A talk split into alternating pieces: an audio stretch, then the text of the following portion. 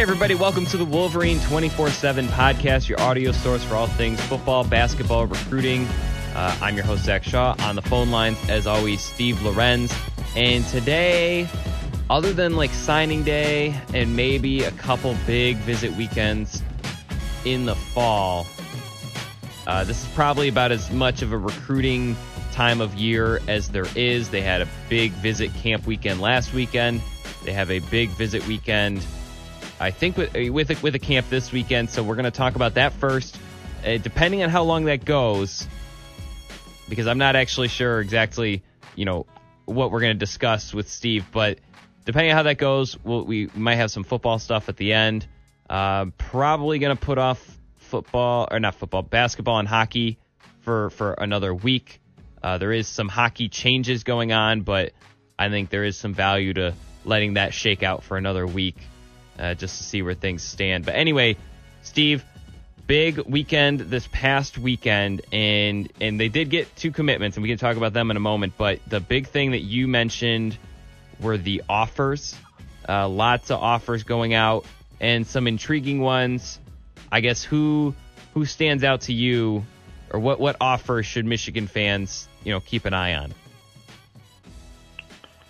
Well, I mean, one of them's already verbally committed yesterday in uh, Belleville cornerback Andre Seldon, who, if you, it's Seldon's interesting to me. Uh, kind of one of those guys that like is one of the best players at every single camp that he attends.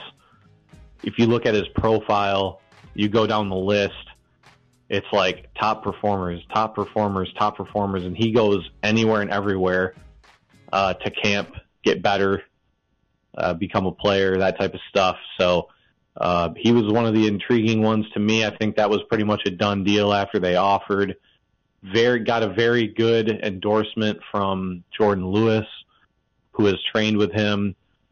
I posted yesterday. I think Lewis called him a transcendent talent. Lewis also mentioned to me it didn't get in the article, but he said that he would say that Seldon is next in Detroit uh, at the cornerback position, kind of taking the proverbial torch from maybe the Lewis to Lavert to Ambry Thomas to Seldon. I know there's a little bit of a gap there, but um, you know. Now Lewis pumps up a lot of people that he he knows and, and trains with. He pumps them up a lot, eh, but you've talked to him quite a bit over the years. This is legit. This isn't smoke blowing, right? Yeah, they've been they've been big on him like all year, like pretty much since he started to get recruited. Um, I know Crowell at Belleville's really high on him, and, and he's the guy that really, at the end of the day, he's the guy that helped develop all these guys. Right. And I think the thing with Seldon is he um, has that same approach, the aggressive, you know, almost like being disrespected every time somebody steps across the line from you approach. That's the same way that Lewis was. Uh, Lavert a little bit different. Lavert's always just more been a quieter uh, kid, but and Ambry the same way though. Uh, you know, so not the. T- I know the the size was a thing that you know the typicals complained about after the commitment, but really a guy I think could fit into the nickel slot if they need him to. But but really, I mean, I mean, I don't know if you're going to put him against a six five, six six guy at the end of the day, but but I think he's definitely a guy capable of covering on the outside. So, you know, that was a big step forward for them. Another offer that was pretty much a certainty. Uh, a little bit surprised maybe they hadn't offered at this point, um, but was Michael Drennen out of Dublin, Ohio, just outside of Columbus. Uh, you know, I already put a crystal ball in there. I think they all were Ohio State until then. Um, kid that really is, is Michigan's. You know, we've talked a little bit about them doing a good job, a better job in Ohio, making guys priorities, getting guys on campus.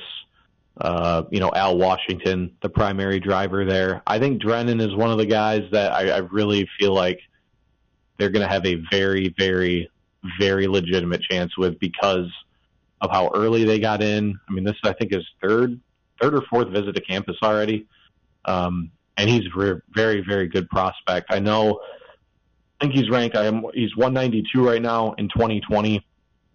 I can tell you for a fact, you know, it's because there were I think some that had mentioned his his film was a little underwhelming. I can tell you for a fact that he looked better at both the Ohio State and Michigan camp than he did on his film. Uh, I know he blew the coaches away at Michigan. Like I said, I feel like they were going to offer anyway, uh, but they, you know, they really he made them offer him uh, with his performance. So we'll see. I mean, you know, how long does Ohio State wait? I don't know. He did camp really well there too, as I just mentioned. So, you know, I suspect that Ohio State will offer at some point. Uh, just don't, you know, obviously can't predict when. So um, the longer they don't, the better I feel like it bodes for Michigan. But either way, I think Michigan is is going to be right there in the end, regardless. So, um, so that was a noteworthy offer. Uh, Khalil Branham, who also committed, is a guy that if you actually go back and, and look at his Twitter, uh, he was hashtagging everything go blue for months before gotcha. like they offered. So it was kind of one of those deals where I actually feel like I kind of dropped the ball there because I probably should have seen. Uh, hmm. I, I was aware of who he was, very aware actually. Uh, you just never know, you know, with with this staff, but any staff, you don't know when they're going to offer, and if they are right. So you can't. I don't like to make crystal ball predictions necessarily on anticipating a kid being offered, um, but this one maybe. Again, this kid's he's straight out of Columbus uh, at Northland, which is a very familiar program to Michigan fans if they follow the basketball team. Uh, it's where Trey Burke went to school, so um, you know they've had luck there. Not that that really will have any impact on how Khalil plays in a in a football uniform, but still. Um, so yeah, I mean, so really kind of hitting the regional areas really hard at these at the camps last week. I know they offered a couple more in-state kids, Ian Stewart, Devell Washington, both uh, receivers. Washington's a receiver for sure. Stewart could be an athlete. Um, I anticipate he'd probably be a receiver recruit. So uh, they did a great, but they got a lot of the kids that they've already offered up too, like Braiden McGregor from Port Huron's a kid in 2020 that, you know, I think they're in good shape with early. Got him back on campus. Um, bunch. I mean, kind of forgetting just most of their in-state 2020, their major targets 2020. You go to 2021 still. Raheem Anderson out of Cass Tech is kind of the next guy there. Got him back up there. Uh, so really, I think. Uh, you know, you usually get the in-state guys up for camp, but I think they did a better job this this June or this cycle of of getting as many of the best in-state kids up and, and top kids from Ohio up for the camp. Maybe the ones that either they'd offered or were going to offer or wanted to offer, you know, to lead into the big recruiting weekend this weekend. So, yeah, I think a few. I think a few more guys that they offered over the weekend are guys that'll eventually commit to them, what whatever class they may be in. So, um, so yeah. Okay, so you mentioned the two commitments, so we don't need to ask. So, as far as trending, because because we were not allowed to go to these camps. It, apparently, they're cracking down on on the rules through the NCAA or or whatever it is. But from what we've heard, is there anyone? Because they had some visitors too, uh, some some pretty heavy hitting 2019 ones, some 2020 ones as well. Anything from this past weekend? I know Crouch was in town. Uh, I'm I looked it up while you were talking, but now I'm blanking on on who else was in town. But there's some other big ones too. Any any major notes, even if it wasn't this guy got an offer as far as trending, whether a player is trending up, like they had very good camps, so they're moving up in Michigan's board, or Michigan is moving up in these recruits boards because of a successful weekend? Uh, well, the natural one would be David Ojabo, the defensive end out of New Jersey, who really is is in my opinion this is just my opinion and we don't have really much say or any say on the rankings but he's a virtual lock to move up into four star territory um he's played football for one year he's oh okay he ran, yeah, he, he ran a he ran a 10.93 100 yard dash at 236 pounds this spring. Uh, just a freak. He blew this completely blew the. I mean, he again, sort of similar to Drennen in that Ojabo Ojabo already had an offer uh, and was going to be highly recruited by the staff anyway. But this was like a eye opener performance for him at the camp. Um, he's got Ohio State, he's got Notre Dame, he's got Penn State, he's got all the big ones. Uh, so you know, and Michigan now trending very heavily on the crystal ball. Uh, I think they're in really good shape there. Would be their biggest recruiting win in a while, I guess, as far as like you know beating because any of those schools would take him. Penn State, Ohio State, Notre Dame. Yep. Texas A&M is another one that's heavily involved. I mean, there's a lot of national programs that want this kid. And as we pointed out eh, like 10 times in this podcast history that the offer list is probably more important than the current star rating because the offer list is schools that want this guy as opposed to I think yeah. I think so. I think so. I mean sometimes, you know, if it if a lot of schools offer early um you know, yeah, I guess you're right. You're right. Off. Yeah, but yeah, so it's not always. It, it's still a case by case basis. But on th- in this case, all those schools would still take a verbal commitment from him.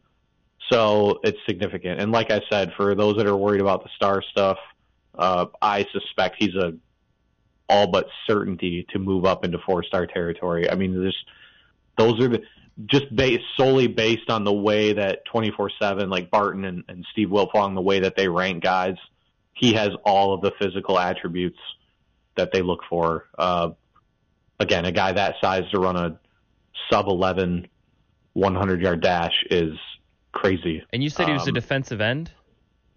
Yeah, I mean, he could. So is there plans could, for him to yeah, put on weight? Because, I mean, yeah. 236 is kind of small for.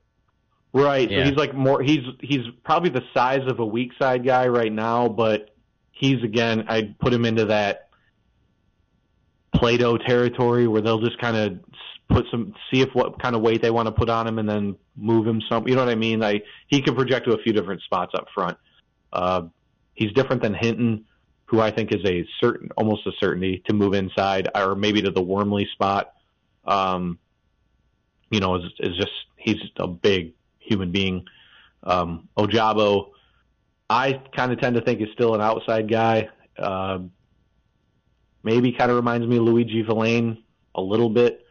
Um, but yeah, I mean, again, again, a virtual lock to see his ranking move up. I'm interested to see if it's because I don't know if he, I don't think he's going to the opening or any of those. I, I could be wrong on that, uh, so he wouldn't get the chance there. But uh, could be after some senior film, or I mean, it could just be based off of opinions of college coaches. I can tell you one thing: I know Michigan would put a four, four stars behind his name a 100%. I, mean, I think it was one of the better camp performances they've had in a while. So, um, so yeah, so Ojabo definitely won. And then, uh, with Crouch, yeah, I posted on him today. I think Michigan has a real shot there. Uh, doesn't mean he's going there. Doesn't mean I said that I think he's going there. There's no crystal balls in yet for Michigan. Um, you know, we'll see what happens there. I, I do think it's Michigan or Tennessee right now as things stand. Um, but they've been here before with some guys, haven't finished. So, you know, we'll just see how they finish on this one. It's never easy. ACC, SEC area kids, you know, I mean, they've done it. They've proven it, you know, with the Nico Collins or the Aubrey Solomon and a few other guys uh, in those areas. But, um, do you think you he's know. someone where, because I think there's like a common belief, and I don't know that it's wrong, but it might be one of those things where Michigan fans are putting more stock into it than than maybe they should. But is it one of those things where if Michigan is, say, 11 and one, playing in some form of championship game, New Year's Six playoff bowl, is it is it one of those things where he's looking for that from them, or is this one of those things where he's deciding more family versus versus coming up north? Well, it's funny you say that. I mean, it's because it's always kind of a tough question because no kid's ever going to go on the record and say, "I'll go to this school if they win X plus games." Right. But no, but you're no, but you're not wrong either, though, in that you know they can't lay a crap on the field this year and expect to reel in a kid like that on signing day, right? So I think it's a mix. I know from the the what you talk about the other side of the things, the academics, the family feel, the just again, Michigan has done an excellent job in this recruitment in connecting with the kid, connecting with his camp. He was the guy um, that on his first visit they had him hang out with Chris Evans at like Chris Evans' little yeah, foundation youth yeah. camp deal, and it was like a five day visit, right? Called it the best visit that he'd been on at that point, and he had already been on quite a few at that juncture. Uh, again, for him to come back up unofficially, you can't understate how big of a deal that is. Um, again, especially you got to think like this is a kid who's got probably 20 coaching staffs hitting him up every day we want you to play for us, play wherever you want, blah blah blah. You know, so and and a lot of these kids, especially ones of his his ranking, I guess, and attention, the amount of attention he gets, like a lot of times, just kind of, you know, tune it out, stop taking visits until they're officials, that type of thing. So for them to get him up unofficially again, to me, is very significant because it means Michigan's doing a I'm guessing this is based on history. I think about it with the Najee Harris recruitment. I know one reason Michigan stayed in it is because they were patient with the kid. They allowed him to do the process on his own, the way he wanted to do it. You know, they weren't bugging the hell out of him, pressing him to come up all the time, blah blah blah. So, um, you know, that's that matters in some of these. I know I've been told Crouch is a great fit in Ann Arbor. Uh, on and off the field. I know he's a big into like some philanthropy. I've read a couple articles about him, like back in the day, about being into philanthropy, giving back type thing. And the, I feel like those are the types of kids Michigan tries to hone in on. Um, yeah, it doesn't doesn't hurt that he's a five star running back, right? uh, but you know what I mean. But still, though, like we talked about last week, or with the with the fit, um, or a couple weeks, I don't know, we talked about it at some point about looking for a, the fit. Um, so, yeah, we'll have to see there. They've done a hell of a job in that one, though. I mean, just you can only do so much. You can't force the kid to choose your school, and uh, I think they've put themselves in a great position, though, to potentially be the one he chooses. I really do think they're they're right in it. But again, Chris, no crystal ball yet, you know. So people, you write a positive report, and the yeah. first thing people say is like, oh well, getting set up for uh, another letdown again, and it's like, I get if I was a fan or a reader or a user, I would be pissed if the only time I would, I mean, I wouldn't really get pissed about where a kid chooses to go to school, but it's going to happen. Um, is like when the crystal ball is wrong, and until any until you start seeing Michigan crystal balls come in for him, I mean, I would just I just, if I was a follower of this stuff, I'd just keep my expectations the same. I mean, that's, you know, yeah, can write a positive report, but there's no crystal ball in yet. So from my standpoint, that doesn't mean I'm confident enough to feel like he is actually going to choose Michigan, right? So. Right. Well, and even if there are crystal balls, like you know, recruits are just right. going to pick what they pick. You know, they've got a lot of options. And by the way, you know, as far as like being in championship every year, of the five crystal ball predictions that have been made to give you a sense for how early that is, though. But uh, two are to South Carolina, one's to Tennessee.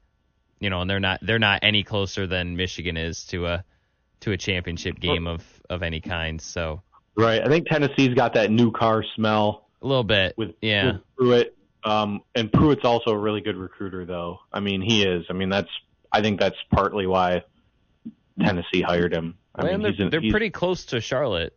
You know, it's not yeah. like it's this.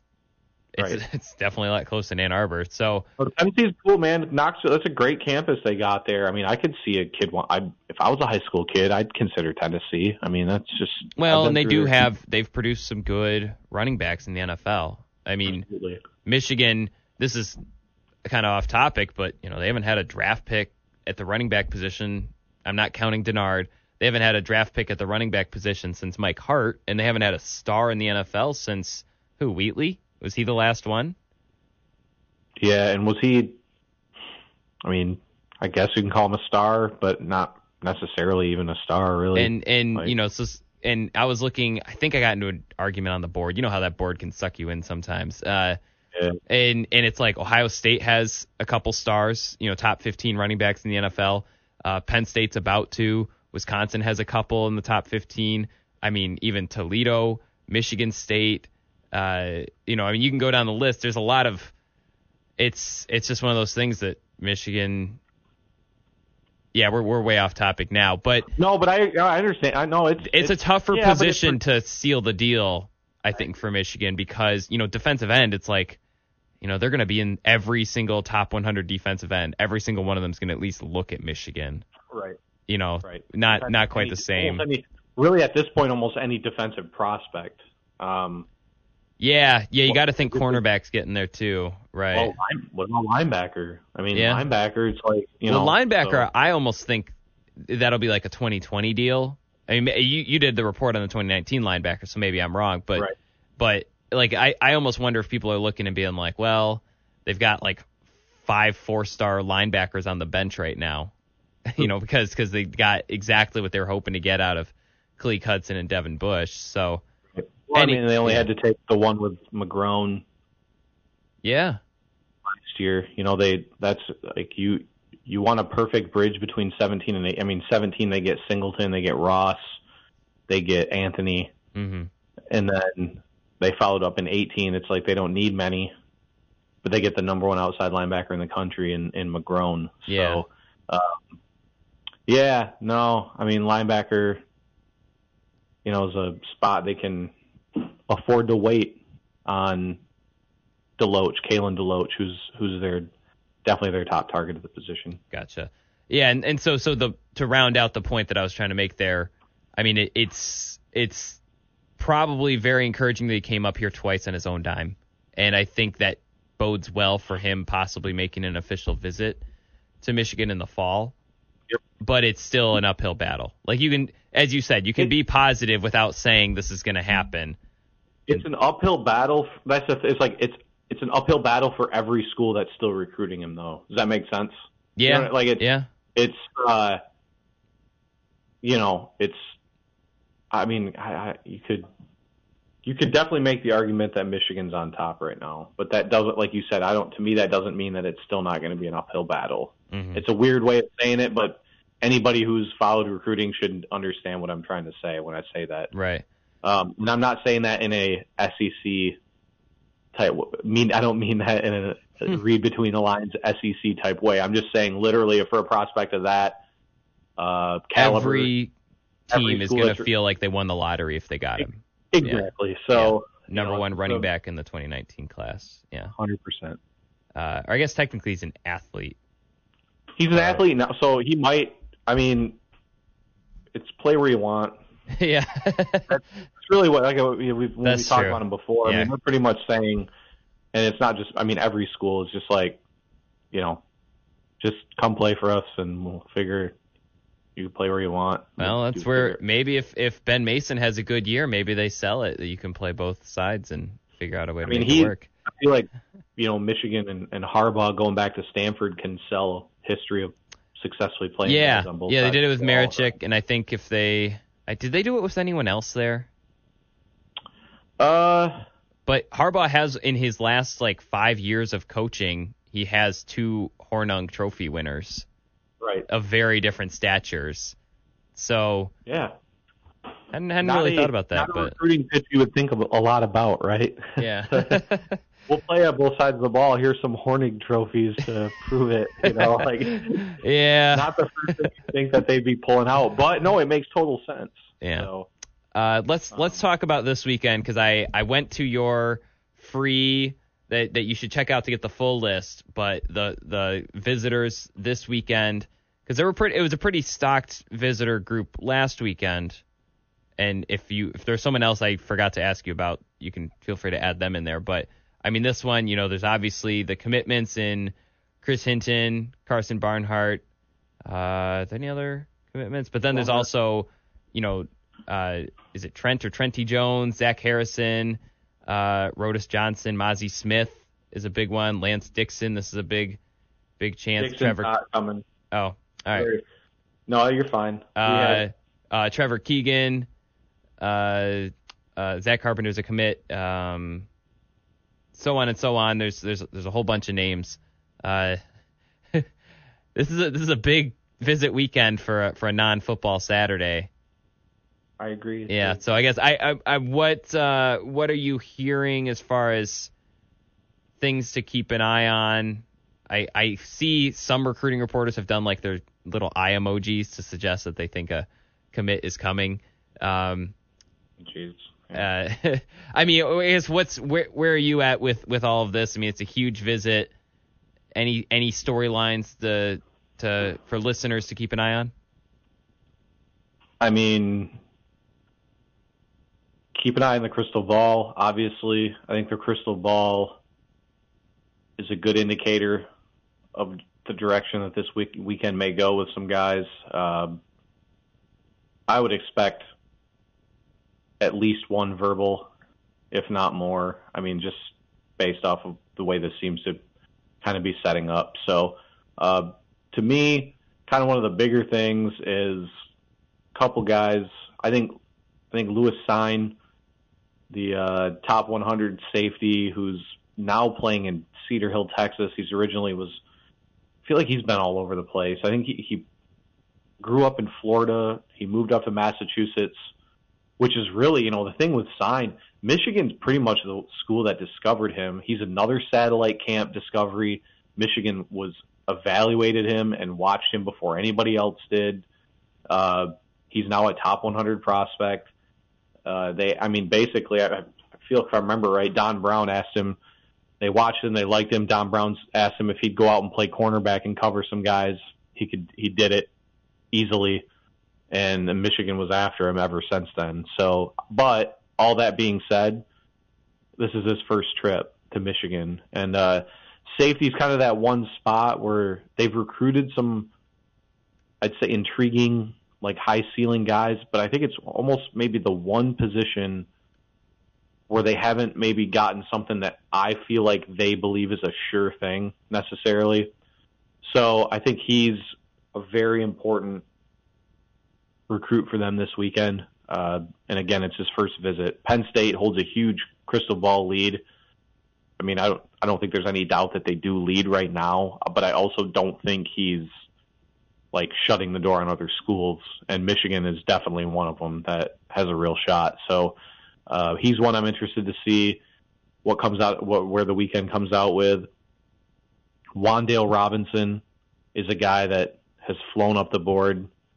Um, about maybe a month or two ago, Michigan was battling the Purdue's and Kentucky's of the world for him, and now Alabama's in. Ohio State is in. Uh, all three of those programs, two counting Michigan, all three of them though Michigan, Alabama, Ohio State, I believe would would take Robinson. I know Michigan would. Uh, kind of a Michael Barrett, I guess, which we can kind of answer that question that somebody asked on Twitter right now with that. Just kind of throw that in is that Barrett is a I believe, will initially be used as primarily a slot receiver who will could get some carries in the backfield. Uh, I think they're just going to find some different ways to use him, but I do think slot would be the primary spot for him starting out. I think Robinson's the exact same way uh, for them in in this cycle. So and and really, I mean, just turn on the film for this kid again. Another guy that I'm I'm kind of it's a little odd to me that he's only a three star. Um, again, complain that he's a three star, and if Michigan gets him when Alabama and Ohio State would have gladly taken a verbal commitment from him. So, um, you know, we'll see what happens there. I, he's been up to Michigan uh, before. This will be a second visit, so I think that'll be an interesting one. And then Eric Gray. The yeah, yeah, that's a big nation's, one. Yeah, the nation's top all-purpose back, according to us. I think he's a top 100 prospect according to 24/7.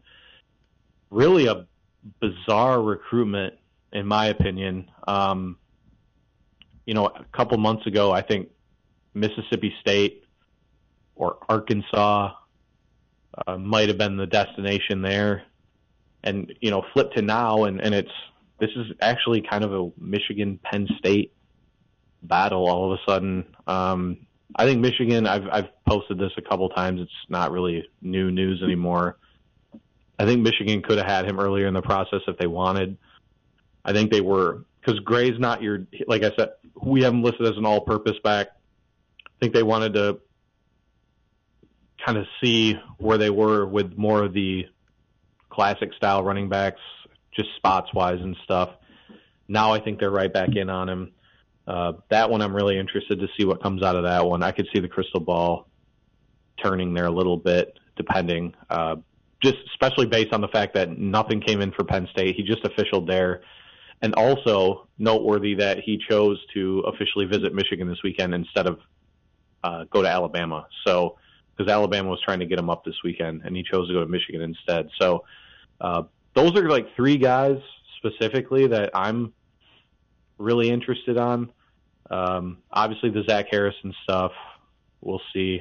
Um, again, if if Harrison doesn't choose Ohio State, it's going to be a deal where the crystal ball is going to be 100% Ohio State until the very last minute because nobody is going to uh, nobody's going to even fathom the idea that he'll choose anybody else. So, um, and and I think again, you come back. I think it's Michigan, Penn State are the two schools that are given Ohio State the biggest run for their money. So, um, you know, obviously he's a he's on campus today. Today being Thursday, along with Aeneas DeCosmo, who again, like Wan'Dale Robinson, like DeCosmo is somebody who is not a three star prospect, in my opinion. So, um, kind of one of those DeCosmo uh, hybrid linebacker defensive end type out of New Jersey. Another Chris Partridge recruitment. I think that's a Michigan Notre Dame Stanford battle. UCLA possibly too. He just got offered got the offer from them. I think he's going to take an official out there too. Um, so yeah, I mean, yeah, it's a big one. I mean, this is yeah. a good be a good good opportunity for them to maybe continue to build that 2019 class, maybe pull out a surprise or two, and and then also, like I said, build sort of build a bridge heading into the season. You know, they do still have the barbecue coming up in July, which is also another really huge, always a huge recruiting weekend. Mm-hmm. Um, but this one, because it's a, because it includes official visits, uh, is going to be pretty significant in a lot of the races I mentioned. Yeah, yeah, and so some of the other names. Uh, well, I guess there's two that I'm thinking of because they're the two four stars where Michigan has a crystal ball lead, and I know you you put out a primer for Mazi Smith, who is 100% of the crystal balls are are to Michigan right now, and then Trevor Keegan. We did get a question. Someone wanted to know: Do you Iggy K? Is it true that OSU is leading for Trevor Keegan at this point? I guess with those two, and I thought there was uh-huh. another one uh, that was like people kind of thought it was like like you know someone that they think the shoe will drop at some point that in that they'll they'll commit to Michigan. Uh, any any thoughts on them? I know I know Keegan. I feel like he's one of those ones that like like I feel like I've heard his when I hear someone's name a lot because I'm not like writing the recruiting stories. Uh, probably means that they're talked about too much. I don't know. I guess where are you at with with some of these some of the other names? I'm trying to think who else. Uh, did we did you talk about? It says Karen Williams. I assume it's my laptop auto correcting Kyren. Is he coming? No, he'll. Okay. He will probably be verbally committed to Notre Dame by the time you publish this podcast. Oh, actually, I well, think never mind. Today. So. All right. Um, no, I, I, I, mean, for those who, I, I can go down the list of the guys who aren't going to show that are on the original list I wrote. That would be. Just gonna. I should have done that with you before the show. No, I'm just going to be honest. I just don't really feel like editing the article. Um, let's see here. All Erick All was already on campus. Uh, Velasquez was there. Kyren Williams will not be there. Lance Dixon will not be there. Rodas Johnson camped. Okay. Um, now Jones, Trent Jones, the commit. I'm not 100% sure he's coming still. I know he was. I don't know if he is still. Um, Demonte Crooms did not come either, the former Louisville commitment wide receiver. So, um, but otherwise, everybody else has either been on campus or will be on campus. So, okay. Um, but as far as Keegan, uh, it's Michigan or Ohio State. Uh, I, I don't really, you know, the whole, you know, I'm not a weatherman or maybe uh, maybe that wasn't the right way to say it. Uh, I'm going to plead weatherman and just say, yeah, no, it's a 50% chance of rain. No, it just feels like a really close close race. I think these visits, he's seeing Michigan, Ohio State, Penn State this weekend. I think we'll know after that what the deal is. Does seem to be some discrepancy though. I know. Well, say Brice Marich on our site has done a really good job of the Keegan recruitment, and he's been adamant that that Michigan is eventually going to be the choice. I know Wiltfong feels that Ohio State is ahead. Um, oddly enough, like it's like what I hear is in the middle, like is that it's kind of up in the air still. Mm-hmm. My crystal ball still on Michigan. We'll see. Michigan's offensive line class is really nice anyway. At this point, I think Keegan would kind of be a cherry on the top. Uh, and there are some other tackles they're in on. I think that uh, would be good consolation prizes. I don't know. I don't mean that negatively towards the other prospects, but it's clear that Keegan's kind of their top guy right now. Right. So um, does that help them that that he's because I don't know what Ohio State's lineman recruiting is like, but does that help that they're like you're our cherry on top?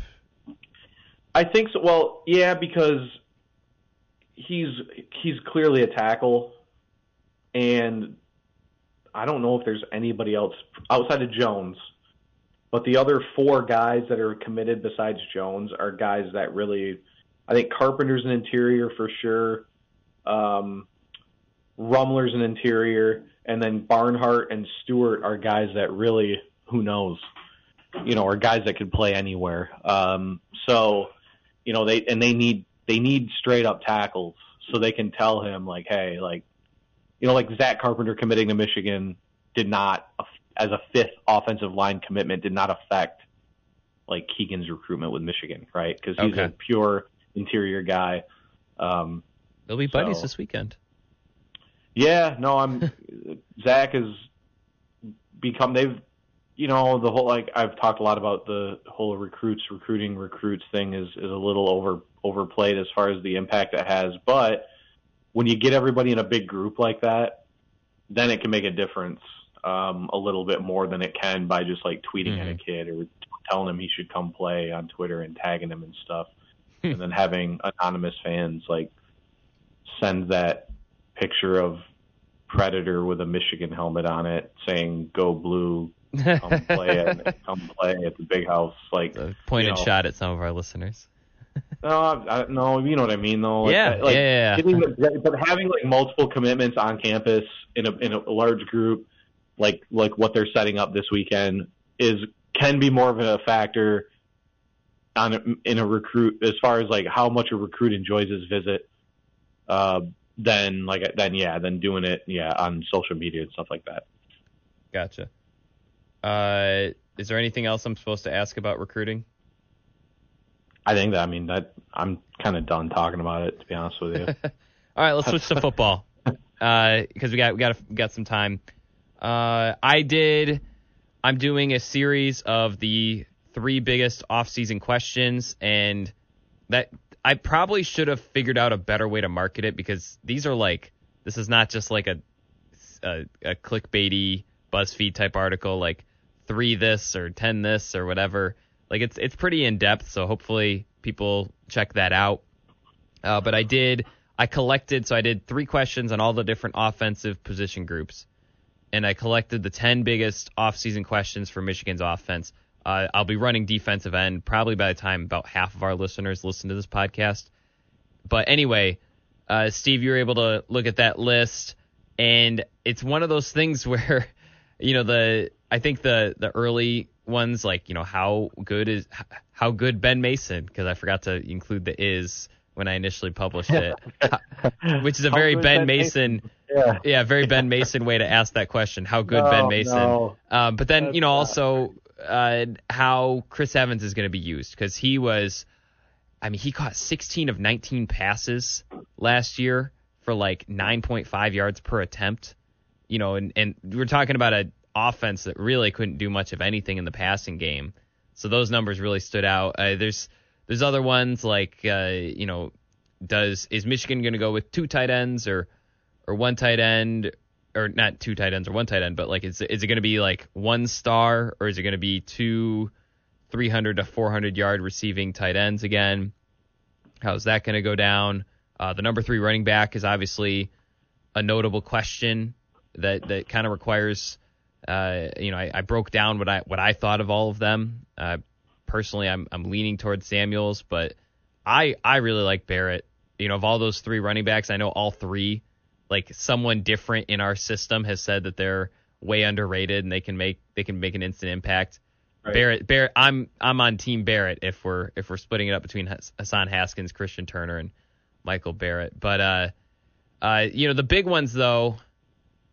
Well, let me ask you, what was what what do you think? Uh, you know, because I I did the top ten, I just kind of like just threw the order in of what I thought roughly. But what what was one that stood out to you as like a really big question? Because we're not we're not providing answers because we don't know the answers, but like something that Michigan's probably circling and thinking, you know, this if we can figure out how this question area in our offense is solved, uh, that's going to do a, a, lot of things for us. Oh boy, um, you you know what it's going to be because we've been talking about this for like a year now. Is I, I mean I think getting Evans involved in the passing game it's yeah. gonna open. No, but I think it. I think it opens up so much. Um, it negates. Not saying. I mean, I think the pass protection is obviously is is huge too, but a strong screen game can negate an uber aggressive pass rush. You know that Michigan's going to see against the Michigan States and Ohio States. Um, and I mean, I how do I say this? Very confident that Michigan is going to get Evans more involved in a lot of different ways this year. Um, well, it became pretty gonna... obvious against Ohio State, like, like oh yeah, you know, I think they always thought they could do it. I just don't know if I don't know what what was up. But no, I wondered that too. I, I, I the way it's like almost as if they were saving it. Um, I don't necessarily if that's what they were doing. I don't necessarily agree with it, just because yeah, I mean, I think Evans has got. I think he was a disappointing player last year, but I don't think it was his fault. I guess I think he's so he's capable of so much more than what he did last year, and I think it's almost like he like they need to unleash him sort of t- you know type thing, and uh, so I think this year you'll see more of that. Yeah. And uh, I think that's one thing really that can just, you know, where you look at the possibilities everywhere else, particularly at tight end, and just it, it can, you can have defenses heads spinning, you know, if you are have so many different types of weapons out there on the field, you know, and yeah. so you consider again we we've kind of smashed the Shea Patterson as Johnny Manziel light talk, but his feet are still a, wep- a potential weapon in yeah. certain instances. And you know, you add that, and you got Gentry, who I think we've kind of beaten that one to death. I mean, he's right like now. six foot eight, two hundred and sixty-five yeah. pounds, and runs a four five. Yeah, no, he's he's. They made the right decision in moving him. He will play in the NFL someday. I mean, there's almost zero doubt in my mind about that. So I never even saw um, him play quarterback. Could he have done that with quarterback too? Been been that dual um, threat that Michigan fans so badly want now. I mean, what Texas? I mean, he had a lot of really. I think Bama offered him at quarterback. He's the. I mean, he yeah yeah. He had a lot of great offers at, at quarterback. Um, but you just have to watch him again. Go back to the Ohio State game you just watch that film and you can see that he's a future pro. I mean, right. in my opinion. Yeah. Uh, so, so you know, you have that, and then again, the expected emergence of the receivers. Um, mm, so, yeah. I think it's a lot of skill position stuff is really what it comes down to, which is ironic because all we ever talk about is how the offensive line uh, needs to get better. I think the safest bet of these questions is the improvement under Warinner. Um, yeah, I was surprised. This this yeah. I, I did I did digging into specifically the pass protection because the run blocking. I mean, you know, I'm sure there's someone some loony out there that thinks that you know that they're bad at it, but they were fine at run blocking. Like if they were as good at pass blocking, pass protection as they were for as they were at run blocking, uh, especially in the second half of the year, they're probably looking at a 10 win season or more. But the pass pro, man, that was some of those stats were, were gaudy. I mean, they they were giving up the offensive linemen alone, so not counting the running backs, fullbacks, tight ends. The offensive linemen alone were giving up a quarterback pressure one every 3.87 snaps. I mean, Mm-hmm. unbelievable. Yeah. But this, when I did the offensive line, it gave me a little bit more. It made me a little bit more optimistic because Ed Warinner, uh, he did fine at Minnesota. I mean, it was basically as an equally inexperienced offensive line at Minnesota as Michigan, and they only gave up uh, looks like 22 sacks versus Michigan's 37. So, you know, and they didn't pass as much, but it was it was Yeah, they had a bad passing attack. Minnesota Yeah. had a pretty poor passing attack, but still, though, I mean, it's yeah. like I, 15 less sacks. like, Right, right. And then, but then Ohio State was the interesting one. And I know Ohio State was bad at more or less everything in 2011 before Urban Meyer came, but they were second, third last in the country, allowing 3.54 sacks per game.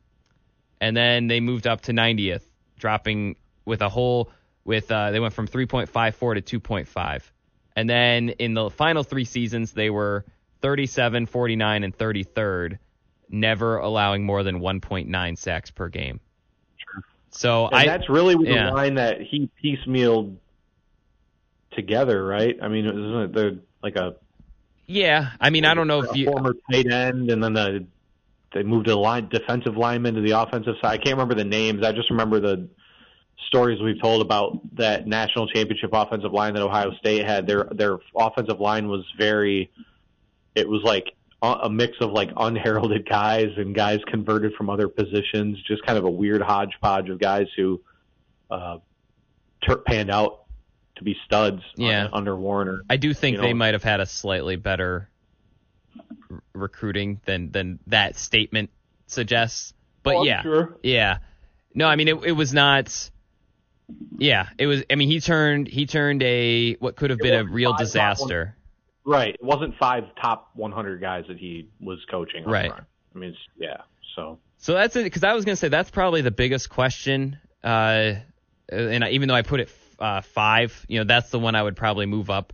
I had to put the Shea Patterson ones up high because that's, you know, depending on what the answer is, that will make or break Michigan's offense. I think, you know, if, if Shea Patterson's like a 3,600 yard passer this year, Michigan's going to be in really good shape and probably probably wins just about all of its games, given that what what we think is going to happen on the defensive side.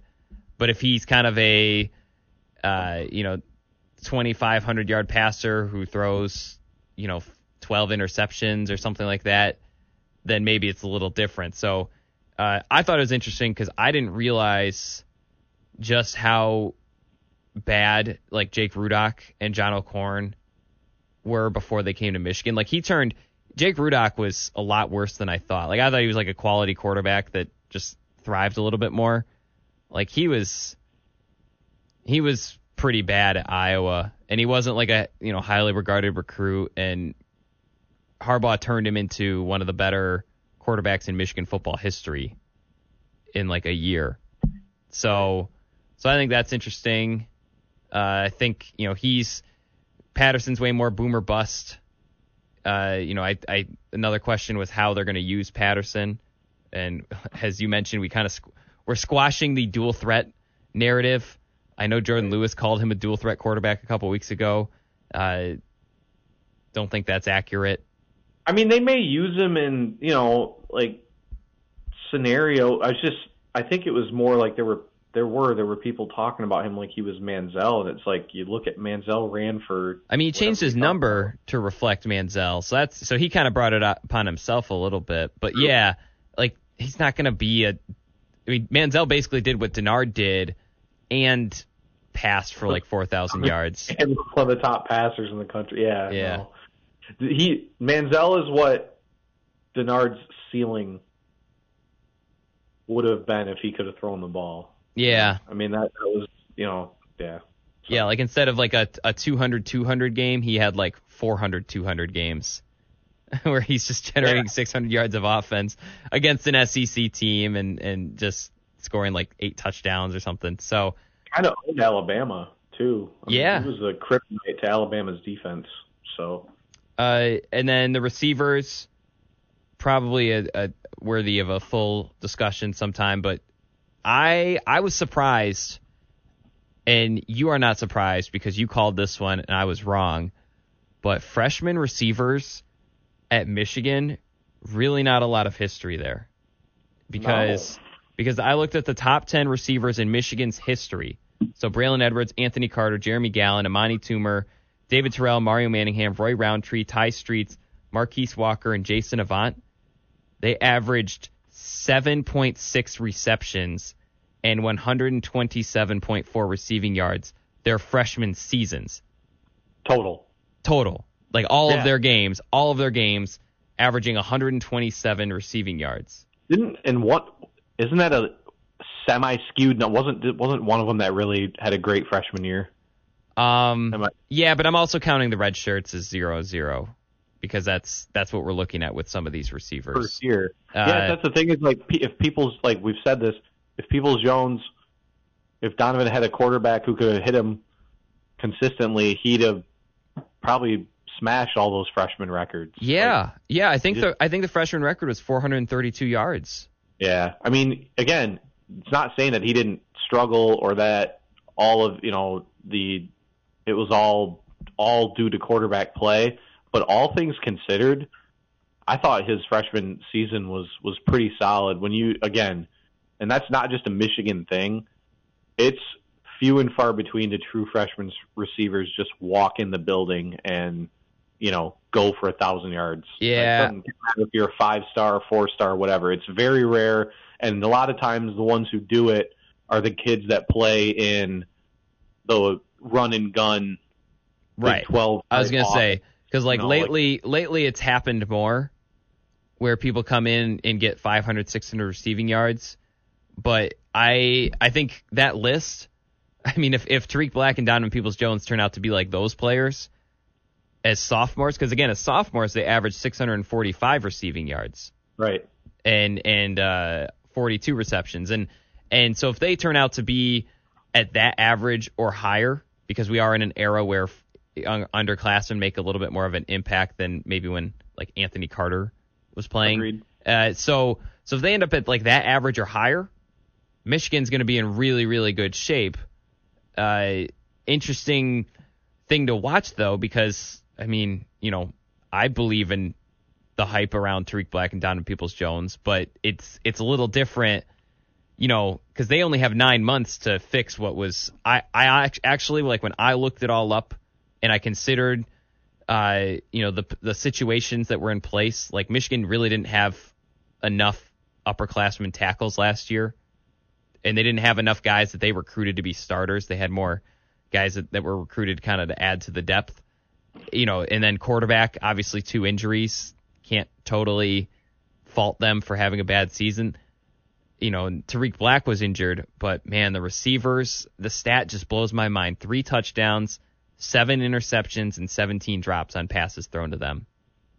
Yeah. I mean, it's it was surreal. Wasn't so a freshman thing either, right? That's kind of the other. That is the other thing, but the yeah. difference is the owners this year will be on the freshmen the, from last year. I feel like they're going to be the. Eh, eh, does that lead into our other Twitter question, right? Uh, yeah, yeah, yeah. couple of receivers. Yeah, they asked about uh, Brandon Johnson, asked about Nico C and Martin.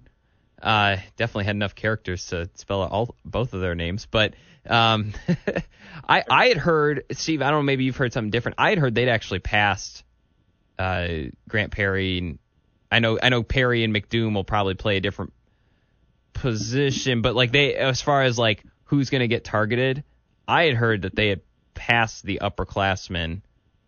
I don't know if I, that is what I you've heard as that. well. I can definitely see that. Yeah. Um, I think Martin is a guy that I know. Allen Trieu, our our Midwest guy, has been all over, very tight with the family. I feel like mentioned a couple months ago about him just maybe having a little bit of a transition to the college life as far as like being away from home and, and that type of jazz. Uh, yeah, he talked about it, and I think he was a little dinged up too. Yeah, yeah. yeah. Was it rotator locked, cuff? I, I, think. Yeah. Yeah. He's locked and loaded now, though, and ready to go. Um, I mean, it's been a while, but when I saw him in person at the Army game, I mean, he was he was definitely one of the two or three best receivers there that day. Um, you know, I think that's what pushed him. Question for you about yeah. him because when I talked to him in the spring, he a lot of the things he said were very similar to what Donovan Peoples Jones said, as far as like it took him a while to learn the playbook. That's probably I think that's pretty well documented. That was normal across the board, but also the technique that he had kind of been relying on his athleticism.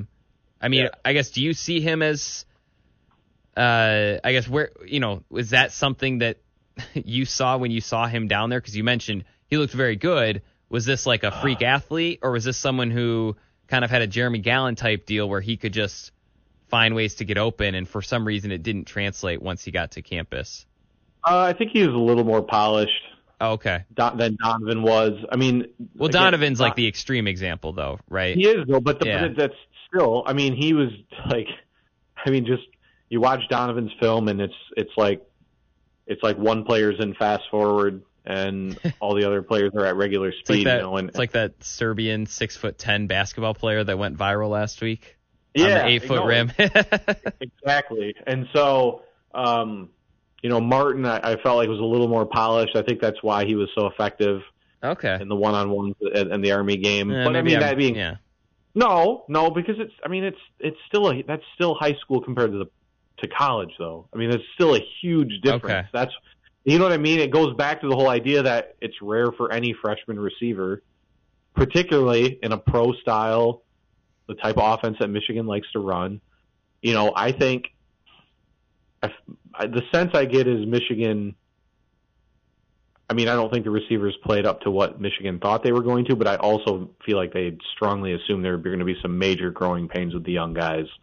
And in anticipation that this year would be the year where these guys would start to take off. That's why they you saw them get Collins on the field too, you know, and um yeah, so, yeah. I mean, with him, it was kind of like uh, I remember.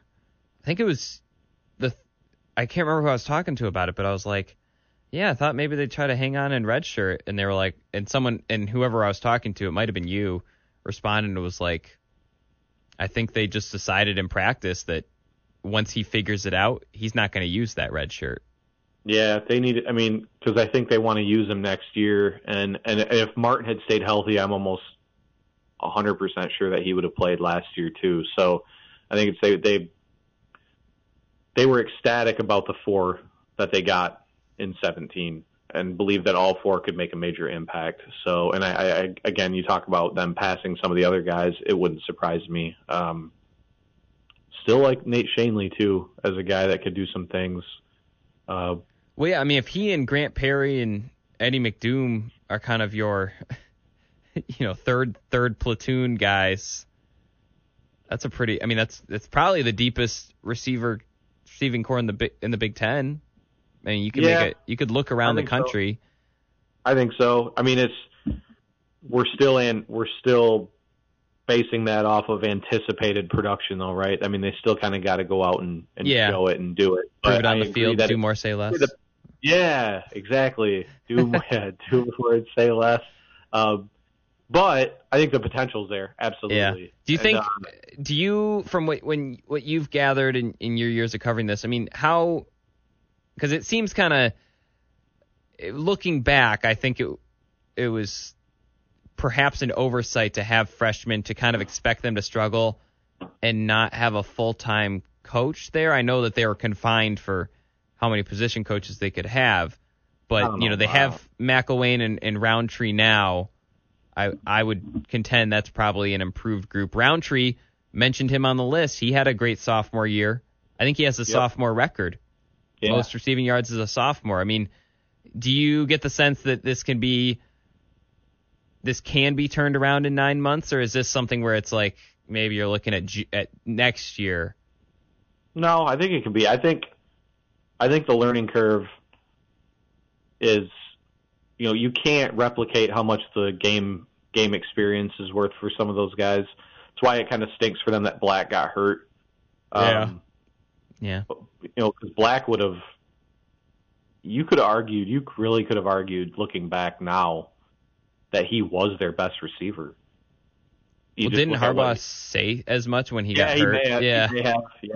I mean, but that's to tell you what he's all, you know, to tell you what Black is capable of, right? So, um, you know, so yeah. As far as like the position coach stuff, I, whatever. Uh, I think again that's that's a, that's a they finished eight and five thing. So let's blame some people. Um, you know, sure. not yeah, saying yeah. That, not saying that the new hires aren't going to help. Uh, I just don't. It's not as if they were.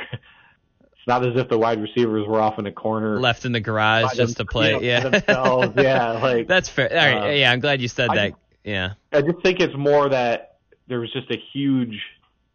The inexperience was just prevalent across the board, you know. So, mm-hmm. uh, and the guys who were did have some experience, I think, underwhelmed with the drops and the and just the struggles, you know. And so yeah, well, that's where you might want to, not you specifically, but the the royal you, you might almost want to be concerned because there's been quite a few highly touted receivers that have come in, and Drake Harris, Moe Ways, you know, they, were okay as freshmen, but they really did not step up. Uh, you know, I I don't think Grant Perry is you know, I don't think there's anything wrong with him per se, but it's not like he blossomed into this all Big Ten receiver, and then Kekoa Crawford and Eddie McDoom did not either.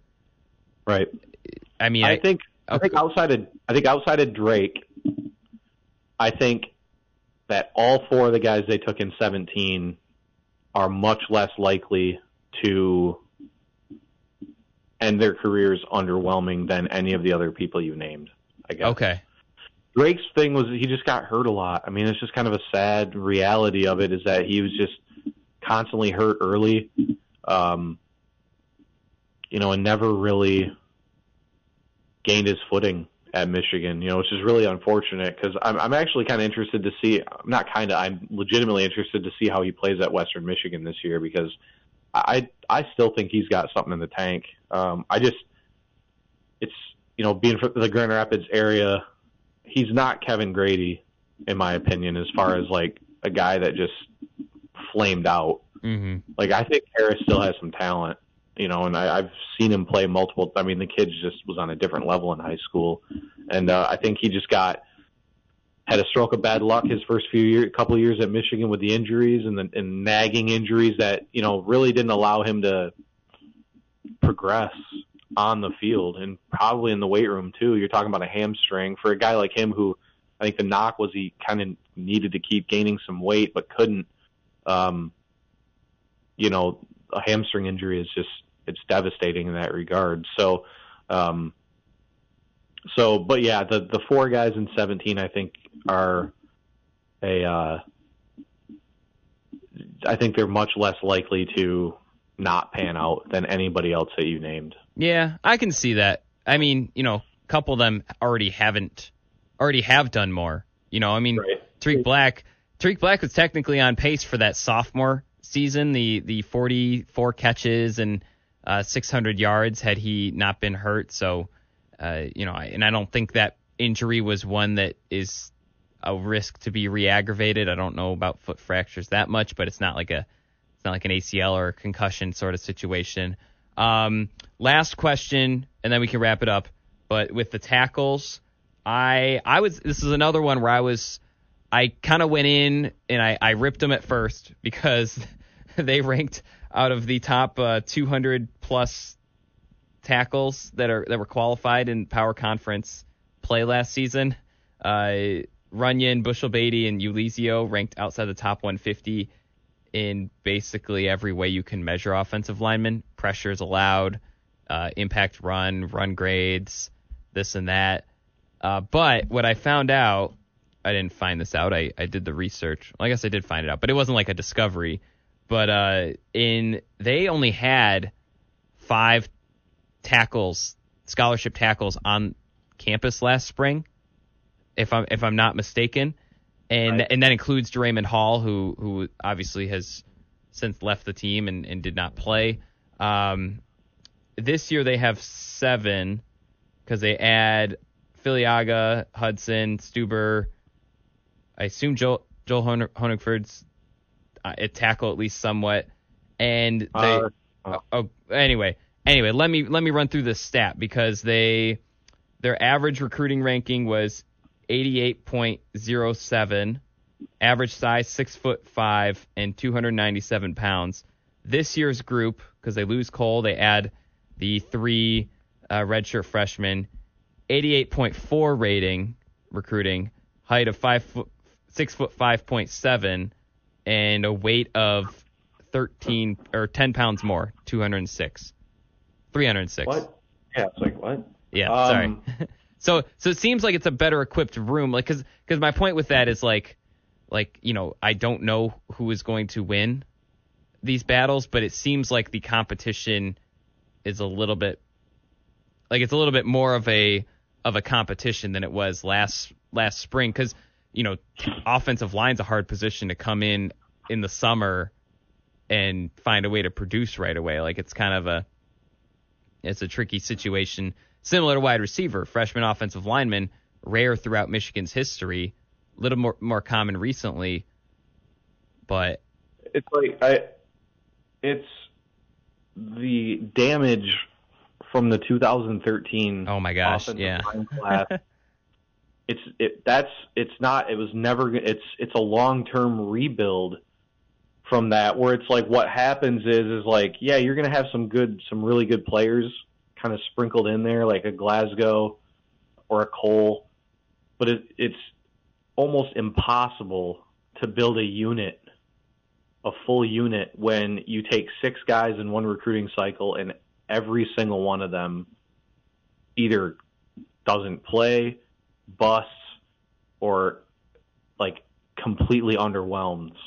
I mean that that is, and then cup then add on top of that the Grant Newsom injury. Yeah, well, that was huge because if they had had I mean- Cole and Newsom, you're probably fine. Those two those two things, the 2013 class and the Grant Newsom injury, have hampered Michigan's offensive line more than any.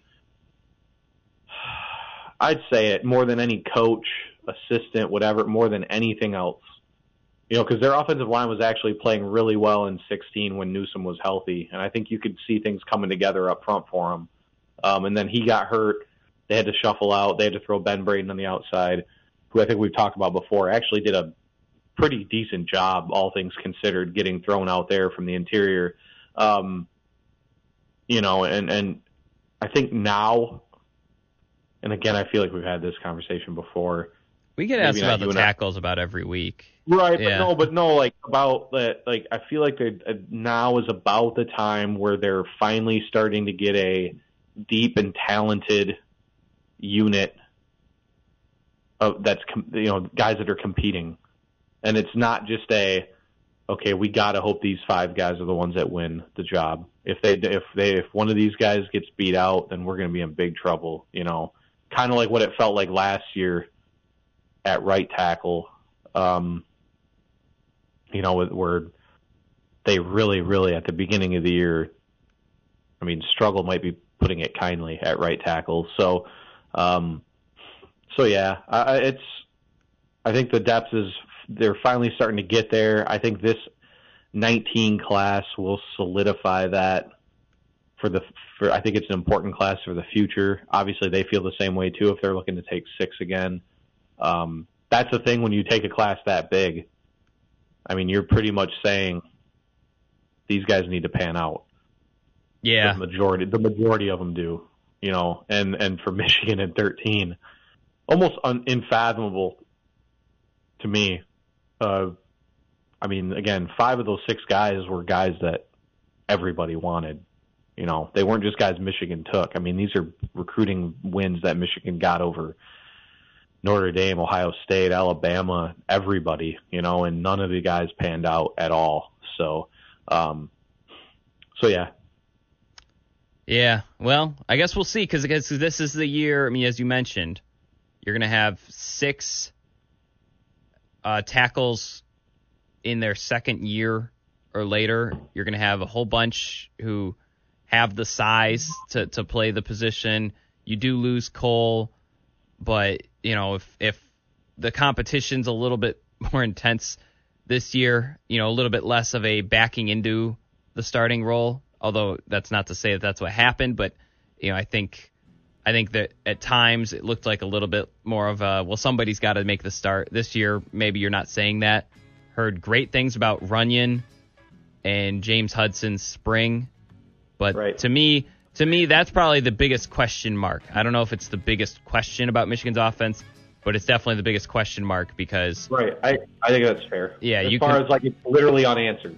Yeah, like it's it's you can hypothesize all you want, uh, but that's going to be a huge, huge thing to look for. I mean, you know, people ask me all the time, like, you know, what what's Michigan's record's going to be this year, and I'm like, well, I kind of want to see what the tackles look like in South Bend before I Yep. say how they're going to do against everyone else. Because if it's if it's you know again bottom tenth or twentieth percentile in every way, it, it's Michigan might be hard for them to get off the ground offensively. I think they'll be better equipped to do it this year, but still, I mean, you're talking, you know, you're talking about a, a unit that could be among the lower rated units in the entire Big Ten on a team that is trying to be the best in the Big Ten. But anyway, that's gonna do it for the podcast. Turned into a nice little productive football talk at the end there. Uh, yeah, next week will be defense, and and obviously we'll have lots of recruiting intel and notes to share as well. Uh, for Steve Lorenz on the phone lines, I'm Zach Shaw. This has been the Wolverine 24/7 podcast, and we'll see you next time.